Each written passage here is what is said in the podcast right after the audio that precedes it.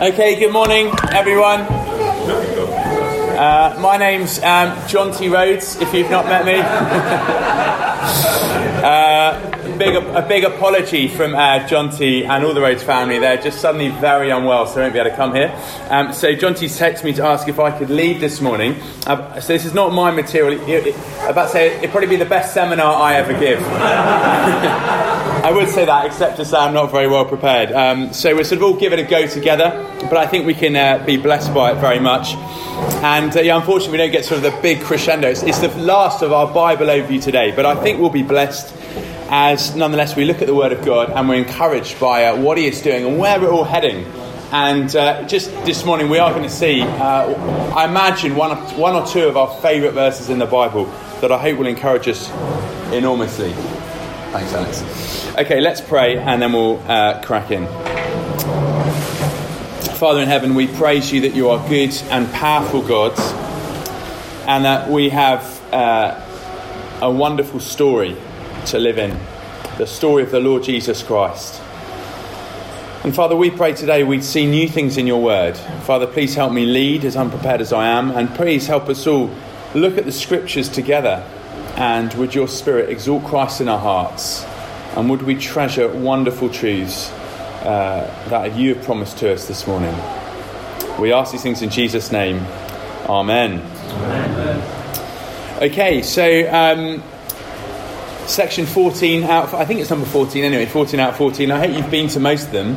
Um, obviously, there's different ways of doing a Bible overview, and this one has been uh, named The Story of Immanuel uh, God with us. Sometimes that's been very, very obvious, hasn't it? How God is, dwells with us in the temple, dwells with us by His Spirit, how He was walking in the cool of the day in the Garden of Eden. But sometimes it's hard to see the wood from the trees. But I think as we get to the end now, we're going to see really clearly um, how the story of the Bible is God with us, and that God with us, Immanuel, is the gospel uh, as well. Um, so we've seen, um, just looking at the intro, um, in the Gospels. Remember, we, we saw the Gospels I'm not sure if it was last week, two weeks ago, but we, we saw in the Gospels, um, the, the, Gospels themselves are almost like to the end of the Old Covenant or the end of the Old Testament. Obviously, they're in the New Testament, but the end in the sense that um, they're still living in the days of the Old Covenant, but it's Pentecost when uh, God's Spirit comes. So the New Covenant is introduced firstly by Jesus' physical coming uh, as a man, but secondly, uh, by the coming of the Holy Spirit. And the question is, is as the Old Testament is full of promises, uh, just a second bullet point, are all God's promises fulfilled? Are they all fulfilled when Jesus comes? Um, and if they are all fulfilled, are they all fully fulfilled? Um, so that's what we're going to consider today. And pastorally, it's really helpful to understand uh, when are God's promises fulfilled. Uh, because if we think God's promises uh, have come uh, already, but we're not experiencing them, it can be quite discouraging. But equally, if we think they've not yet come and they have, we're missing out. We'll think about that uh, in a bit. Um, but mostly, we're just me, uh, looking at Revelation. Um, so I'm just going to read out from the handout. Revelation is a complicated book, and there's much debate among Bible honouring Christians as to its interpretation. And I guess if you've ever done the uh, Bible in the year, you get to Revelation at the end. And I guess by this time you're sort of flying again. You're sort of thinking, yeah, I really will complete it. But it is hard to understand, isn't it? There's lots of imagery that's going on. Uh, talking lots about, um, I guess, what we talk about the heavenly realms, again, which much the scripture doesn't talk about. And so much of Revelation is imagery from the Old Testament, and often imagery from books that, again, we're slightly less familiar with. So, particularly Ezekiel uh, and particularly Daniel uh, as well. But the big picture of Revelation is fairly uh, straightforward. There's a story, I don't know if it's true or not, but I heard another preacher say it once, so thought I'd nick it. And uh, there's this um, new convert, and he's um, reading the book of Revelation in his devotions. And so, one, I think it's sort of broadly a, helpful but slightly patronising older Christian comes up to him and says, Are you sure you're up to reading Revelation? It's a very complicated book. Why don't you stick to something more simple? He said, What do you mean? The book of Revelation is very simple. He said, Oh, yeah, what's it about? He said, it's about Jesus winning. The book of Revelation is all about Jesus wins. And I think that's really, really helpful. It doesn't um, obviously iron out all the details, but it's really helpful thinking it's, it's about the victory of the Lord Jesus Christ. Again, second bullet point there's, there's also much debate over the period of time uh, before Christ returns. And again, I mean, I, I have to say, I, I want to get um, a better read on this in terms of thinking about uh, what are our expectations when Christ returns. I think if we've seen in Matthew 25, 24 and 25, it's been really helpful, hasn't it? That in one sense, it, uh, irrespective of when Christ returns, we are told to be ready today. That's the call on us. Be ready, be ready, be ready. Don't be asleep. Um, don't be like uh, the five foolish virgins who weren't, weren't ready. Uh, don't be like the man who's given a talent uh, but doesn't use it. Uh, be ready. That is what we're commanded again and again and again. Um, and I guess that's also particularly important because even if, even if you could say, well, I know that Jesus isn't going to return for 100 years' time, which you can't, but even if you could say, I know Jesus isn't going to return for 100 years' time, you don't know uh, when you're going to die. You could keel over, over this morning. So it's, it's, so important for us to be ready, to be ready, to be ready uh, all the time. Um, but that notwithstanding, there is uh, a distinction uh, as to when Christians think that Jesus will return, and are there any marks in history when Christ returns? So, again, you might remember that we looked at Matthew 24, do you know, about the falling of the temple, and Jesus said, This must happen. And it, I won't return until this event has happened. And of course, that that event now is past to us, and that event happened quite imminently. It was AD 70. The temple is destroyed as a sign of God's judgment on uh, institutional Israel, and then he would come. But now that's happened, and the, the, question is are there any more of those types of events to happen? And um, some of the events that people think, actually, yeah, these events still have to happen, Christ is not going to happen until these events occurred, are listed here. But again, it, it's quite hard to know exactly what they might look like. But let's just have a read of them. So, firstly, uh, the man of lawlessness uh, setting up power. So, uh, we won't read through 2 Thessalonians 2, it's about sort of uh, 10 to 15 verses there. It talks about all this man of lawlessness and what he's going to do. And he is going to uh, persecute God's people, and he's going to draw many people um, uh, to him to then persecute the people of God. And the reason it's quite a complicated passage is partly it's sort of it's, it's, sort of the only sort of passage of its kind. Well, even that's up to debate. So is the man of lawlessness the same as the Antichrist? And if he is the same as the Antichrist, uh, again, uh, John says in his letters, First John, um, many antichrists have come. So some people say actually there's yes, the Antichrist does have to come, but actually many antichrists have come. It wasn't just a, a prophecy of one antichrist; it's many antichrists. And again, if you look across uh, church history, uh, you, will, you will see, won't you, many people who have set themselves up uh, specifically to persecute God's people. So if you were living in North Korea today, you would easily be able to say, yeah, the leader is, and you're a Christian, and you would easily be able to sort of um, interpret this. I'm not saying rightly, but you think, yeah, surely this is the Antichrist. Um, Christians are totally systematically persecuted. Uh, you might, if you're in the, the, the, Muslim world, you might say the Antichrist has clearly come because uh, in the Arabic world, uh, Christians are so persecuted.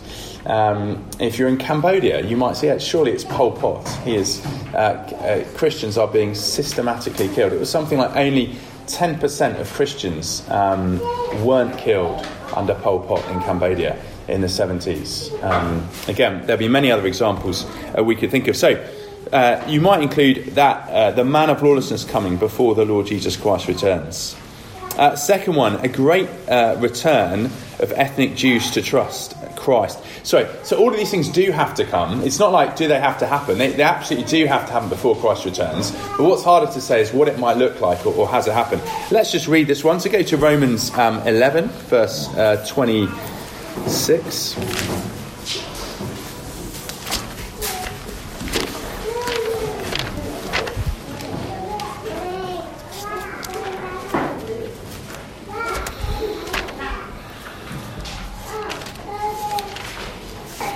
If, I wonder if someone might read uh, Romans 11, verse 26 to uh, 31.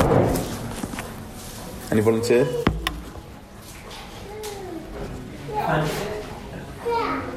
Peter, go for it.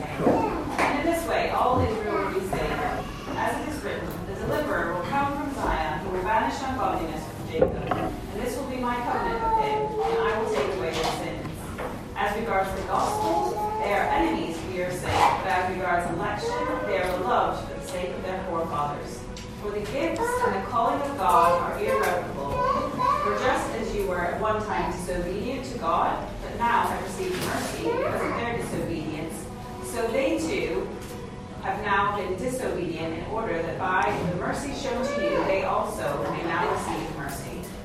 Uh, thanks very much indeed, Emily. Okay, so you can see clearly it's talking about Christ's return. So 26, the deliverer will come from Zion. Uh, so that's the Lord Jesus Christ, obviously. Uh, then it talks about uh, there's a great, out, a great repentance outpouring the Spirit to uh, the Gentiles. And then look at verse 31. Uh, so they too, that's um, the Jews, have now been disobedient in order that by the mercy shown to you, they also may now receive mercy.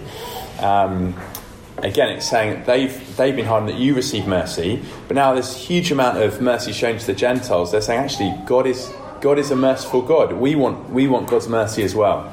So, a great uh, conversion of Jews, uh, which, which has to happen. The question is, where, has that happened? Uh, when will that happen? And then finally, uh, the third bullet point some form of millennium growth of the church. Millennium meaning a thousand year period, uh, possibly including the gospel going to all nations and all languages. Again, let's uh, go to Revelation 20 to see this for ourselves. Um, and we'll be in Revelation um, following, so let's go there.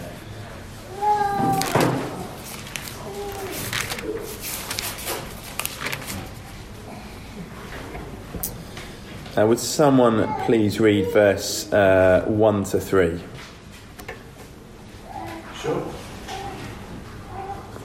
Then I saw an angel coming down from heaven, holding in his hand the key to the bottomless pit and a great chain. And he seized the dragon, that ancient serpent, who is the devil and Satan, and bound him for a thousand years, and threw him into the pit, and shut it, and sealed it over him, so that he might not deceive the nations any longer until the thousand years were ended. After that, he must be released for a little while. Nice. Okay, so this thousand year period um, that's going to happen, and where Satan is locked up, that he might not deceive the nations any longer. So, again, there's this idea of uh, when is this millennium? Is this millennium going to happen? Um, uh, have we already had the millennium because the gospel's come out?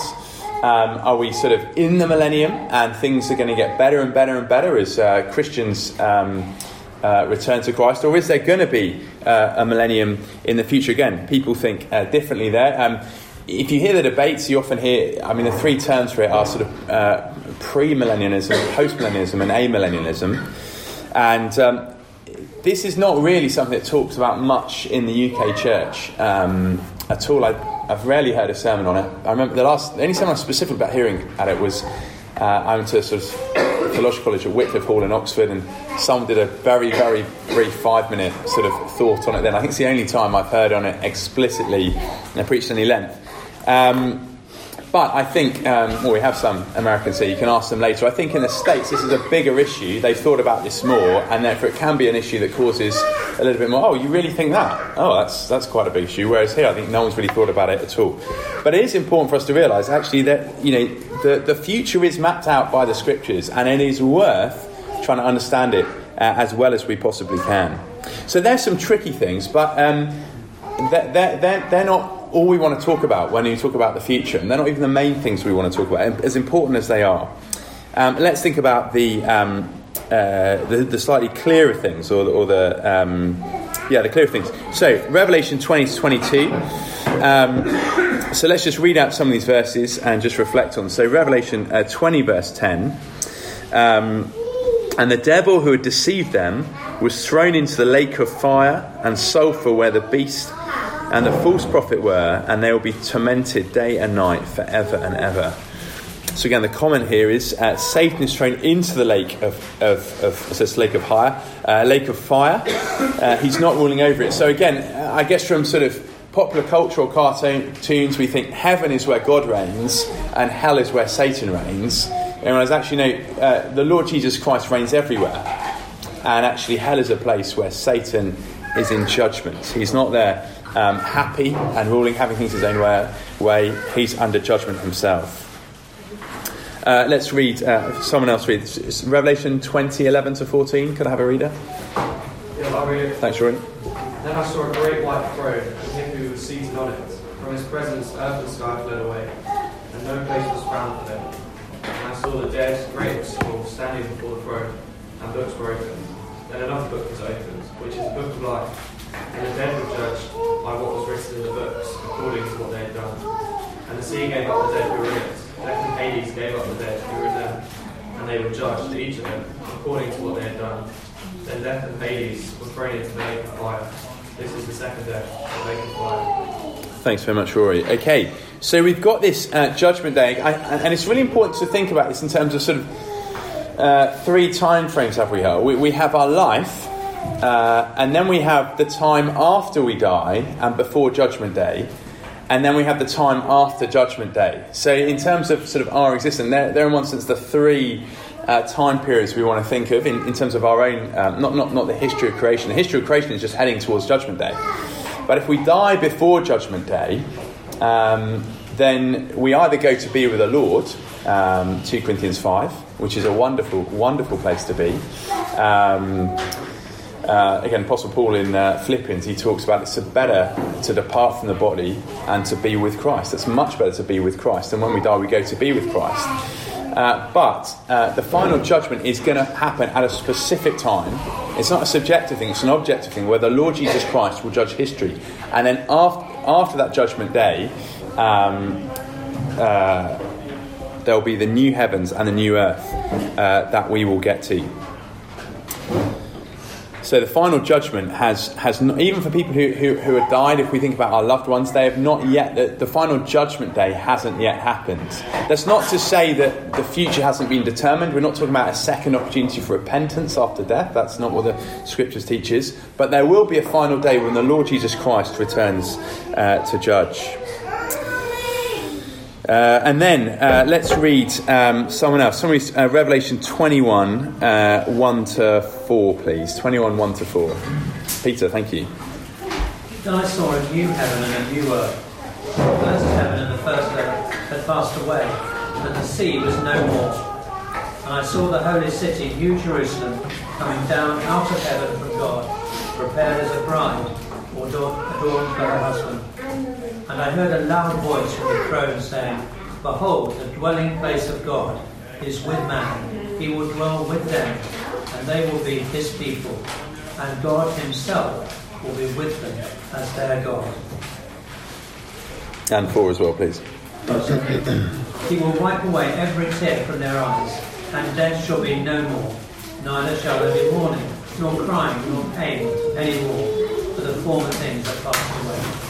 I think it's possible to get over familiar with this passage, um, but it's such a shame when we do because this is a passage that should just give us total happiness and total joy and total delight when we think about it because it is a day in history. It's not like watching a beautiful film when we're imagining what if.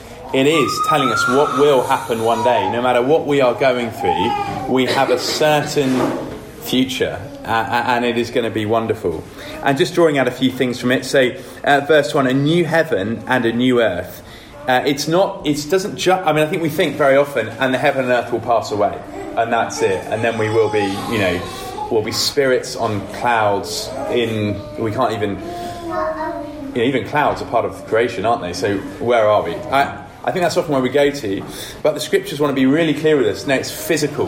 The new creation will be physical and tangible. You know, sort of just as physical as this, we'll be able to touch things. In fact, some people describe it as it, will be more real if you can um, get your head around that. Um, and then we have this is when we're really coming back to this Emmanuel principle now as well. Um, uh, verse 3. Well, um, yeah, verse 3. Oh, sorry, we shouldn't miss the fact it's a wedding. I mean, who doesn't love a wedding? I'm, I'm just at the age now where I'm not getting wedding invites anymore because all my peers are married. So and that's why I'm getting, that's why I'm doing student ministry. So when they all get married, I get an invite. Um, but but but who doesn't love a wedding? Uh, it's just time of total joy and celebration, aren't they? For multiple reasons, and that is what the final uh, judgment day uh, is pictured as um, for those who are in Christ. Anyway, it's absolutely beautiful. Um, Verse 3 um, Behold, the dwelling place of God is with man. He will dwell with them, and they will be his people, and God himself will be with them as their God. Now, there's a sense, of course, which God is with us now by uh, his Spirit. But one day we will be physically with the Lord Jesus Christ. We, he, he, he, will, he will return to earth and totally uh, renew everything. Uh, Immanuel. And then verse 4. I did find quite often that all my sermons were heading to Revelation 21, verse 4. Um, but we're in Revelation now, so we can really enjoy it. He will wipe every tear from their eyes. Again, I heard someone say, preaching on this passage, saying, If my wife is crying, then who can wipe the tears from her eyes? If, I, if Harriet's crying and I saw someone else wiping tears from her eyes, unless it was her father, I'd be like, oh, you know, back off. This is, you know, this is my territory. Because wiping tears from someone's eyes is an incredibly intimate thing to do, isn't it? But who's going to wipe our tears from our eyes? It's going to be the Lord Jesus Christ. Again, I had someone else say something like, tears won't be banned in new creation, they'll be wiped away. Isn't that a wonderful thought? It's not like I have to get my act together. I can take my tears to new creation because that is where they're going to be uh, wiped away.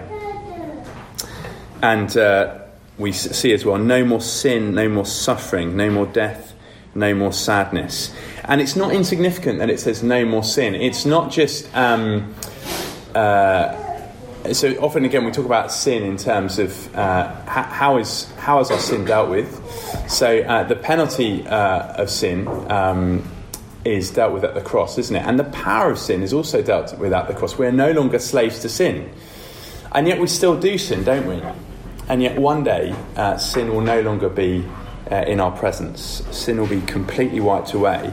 And so we won't be able uh, to have a fall again. We think about new creation, wonderful, but what if we fall again? Well, sin will be totally banished and wiped away. Uh, there's a verse in there about uh, the imagery and the size. It's a uh, biblical theological reference, 2116. I haven't spotted it though, so we're going to move on.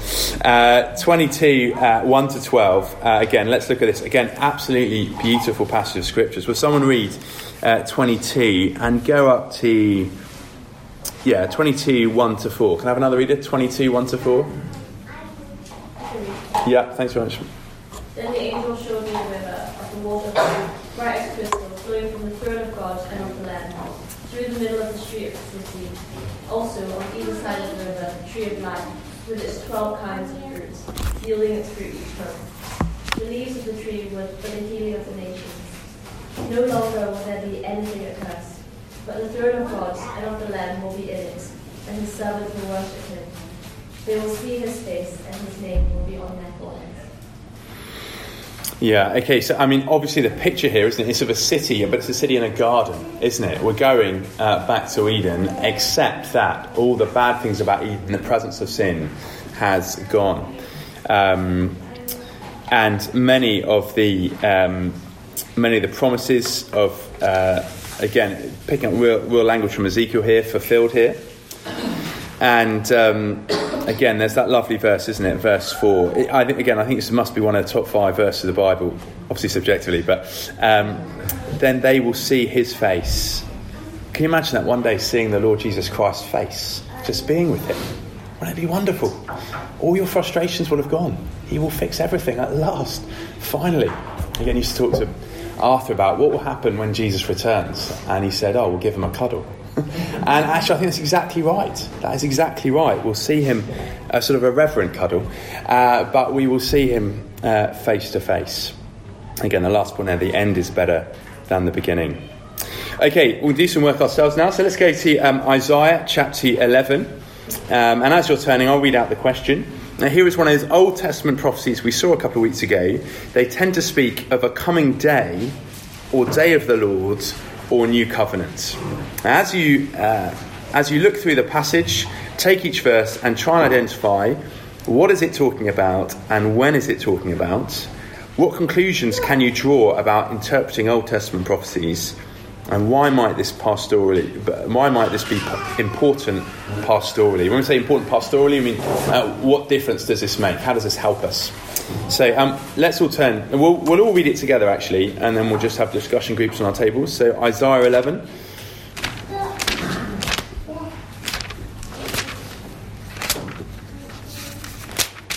Again, can I have a reader? We'll get through you all by the end. Can I have, a, can I have another reader? I'll read. Alec, thanks. of Jesse. From his roots, the branch will bear fruit. The Spirit of the Lord will rest on him, the Spirit of wisdom and understanding, the Spirit of counsel and might, the the spirit of the knowledge and fear of the Lord, and he will delight in the fear of the Lord. He will not judge by what he sees with his eyes, or decide by what he hears with his ears. But with righteousness he will judge the needy. With justice he will give decisions for the poor of the earth. He will strike the earth with the rod of his mouth. With the breath of his lips will slay the wicked. Righteousness will be his belt, and faithfulness the sash around his waist. The wolf will live with the lamb, the leopard will lie down with the goat. The calf and lion and the yearling together, and a little child will lead them. The cow will feed with the bear, their young will lie down together, and the lion will eat straw like the ox. The infant will play near the cobra's den, and the young child will put his hand to the viper's nest. They will neither harm nor destroy on all my holy mountain, for the earth will be filled with the knowledge of the Lord as the waters cover the sea. and go to uh, yeah fine we'll leave that actually. Okay just in the tables have a look at those questions. Um, yeah just have a look at questions. We'll, we'll just have five minutes for this and then we will um, just take some feedback. Go for it okay let's uh, let's draw together don't know how far you've got um, let's just take questions from the floor um, as you look at the passage take each verse we won't go for each verse um, but in particular, just this, the second uh, sub question there: when, what period are we talking about in Isaiah 11?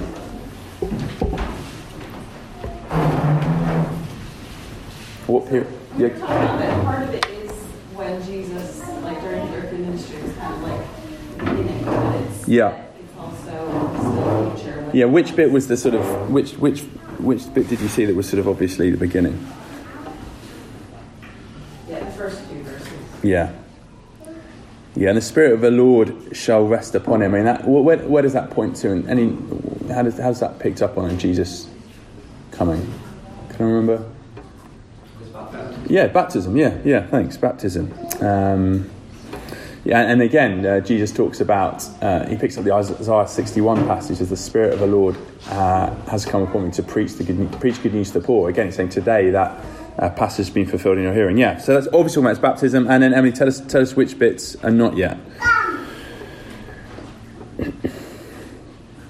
or or for the future. Yeah, so that, so we kind of beginning to talk about it with three and four because I mean there was a way, you know, he was, you know, he,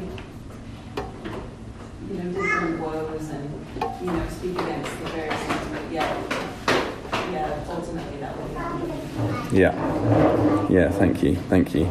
And then, of course, there's that picture later on, isn't there? Just picture of perfection. Uh, the wolf shall dwell with the lamb, and the leopard shall lie down with the young. Obviously, uh, well, I'm not sure what the animals will be like in the new creation, but obviously that is not yet, is it? Whether we whether we interpret that literally or even as a picture of, of, of peace, even amongst God's people, that is not yet the case. Uh, so the question is, what conclusions can you draw about inter- interpreting Old Testament prophecy? Well, I guess we just talk about the God's promises don't all happen at once. They haven't all been fulfilled in Jesus' first coming. They've been fulfilled in his his, his second uh, coming instead. Um, why is this important pastorally? Uh, let, let, us come on to that in a second. If you just turn over turn over the page. Um, so theologians have sometimes called the time that we live in now as the period of the now and the not yet, or the now kingdom. We live in the kingdom now, but we also don't yet live in the kingdom uh, in its fullness. So there's a diagram here. I'm not sure we'll be able to. Um, well, let's just, just have a look at interpreting it. So the, the bottom arrow, um, or the bottom line along the bottom, we've got time uh, as we know it and we see the cross has happened, so we're living after that time. But then there's a second, and, and of course, sorry, and then go to the top arrow. That was when Jesus came down to earth, had his ministry, and died on the cross. Now, still going on the bottom arrow, that is where we are. Jesus has not yet returned a second time. Um, and yet, of course, the top arrow is the arrow that points about how Jesus' kingdom has now come is now come. Remember, Jesus says uh, the kingdom of God is within you or, or, is among you. How the Lord Jesus Christ does reign, and yet he has not um, fully returned. Um, so, just looking at the bullet points, then the new covenant turns out to be completely fulfilled. Sorry, there's an error here.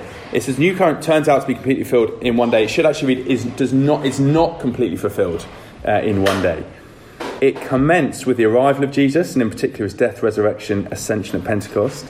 It continues in our day as the Spirit is still poured out as people come to faith in Christ and start to have Christ their King, but it'll be, it will be completed when Jesus returns. Therefore, uh, we live in an age of the tension. The kingdom of the age to come has begun, but not in its fullness. Now, two questions not on the handout. Again, I just want you to briefly discuss, and then we'll finish. What's the problem if we think that all the promises have come now already in Jesus' first coming?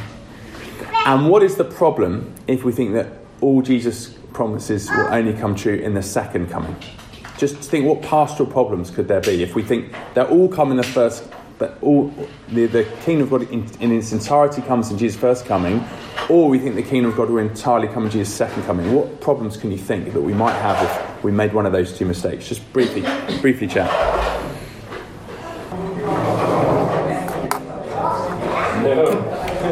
Okay, let me uh, let me draw this together. I think my questions probably weren't very clear, but um, anyone anyone want to just have a stab? What what problems might we run into if we think that all the blessings of Jesus' kingdom are on this earth now? Why do I still get ill? Yeah. Okay. Why do I still get ill? And and and. Uh, why do I still get ill? And what might be the answer? How might someone answer that question if they think that all Jesus' blessings are, are meant to come now? if I get ill, there's something wrong with me. I'm particularly sick. Yeah, either there's something wrong with me, or the gospel's not true. Yeah. Um, what about the what about the flip side of that? Um, what's the problem if we think that Jesus' blessings, Jesus' kingdom blessings, only come when Jesus returns the second time?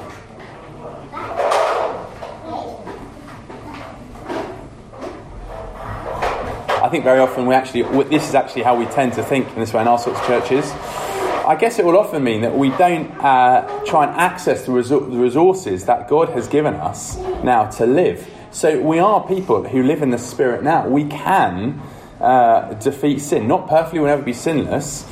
But again, the scriptures tell us to kill our sin daily. That is something we can do in the power of the Spirit. We will never do it perfectly, and yet we can uh, do it truly, nonetheless. Uh, a lot of it's about expectation management. We don't have uh, too high. Obviously, you can't have too high expectations of Jesus, but if you get the timing wrong, then it can affect your walk with the Lord Jesus Christ. So let's close uh, where it says one story. God has always been building one house. Again, uh, Hebrews uh, 3 talks about um, Jesus uh, as um, the builder of the house. Compares Jesus and Moses. But whereas Moses was, was in the house, Jesus is the builder of the house. It's been one story from start to finish. Jesus has been building his people and dwelling with his people from start to finish. And it's been one people. Again, we don't have time to look up the Romans uh, passage, but it talks about there being one tree where branches fall away and branches are grafted in, but we are the same people of God as the Israelites in the Old Testament. Sure, there are differences between us, but theologically, we are those who share in the same blessings. We have the same God, uh, uh, we have the same Lord, Jesus Christ, and we share uh, the same future. And so the Old Testament is our story. And we just got time to read this final uh, quote, which is a great. Uh, that if you're reading Narnia, we're reading Narnia with uh, Phoebe and Arthur at the moment, and, and, there's so much of it. He has he has a particular way of just picturing things, picturing um, heaven, I think, which is wonderful. Let's read out C.S. Lewis quote here. All their life in this world and all their adventures had only been the cover and the title page. Now at last they were beginning chapter one of the great story which no one on earth has read, which goes on forever, in which every chapter is better than the one before. That's a, an encouragement to you as you struggle in this life, struggle in this world. Let's keep looking forward to that great day. The Lord Jesus Christ will return. He'll be with us. We will see his face. And then everything will be sorted out. So let's keep persevering him, keep trusting him, keep imploring him to help us obey him in the power of the Spirit. And let's keep hoping for the future. Let's pray. Lord Jesus, we thank you for the story of the Bible. We thank you uh, for what you have done in the past. And we pray that we would look ahead to the return of your coming. Uh, we know that is one of the great uh, tools you give us to live the to live the life you command us, to look to the future. Life is difficult now, and yet the future will be only perfect. It will be only happy, be only joyful. Will be only good. And Father, we pray therefore you'd help us persevere in the struggles and challenges of this life as we seek to fix our eyes on Jesus' return. In whose name we pray. Amen.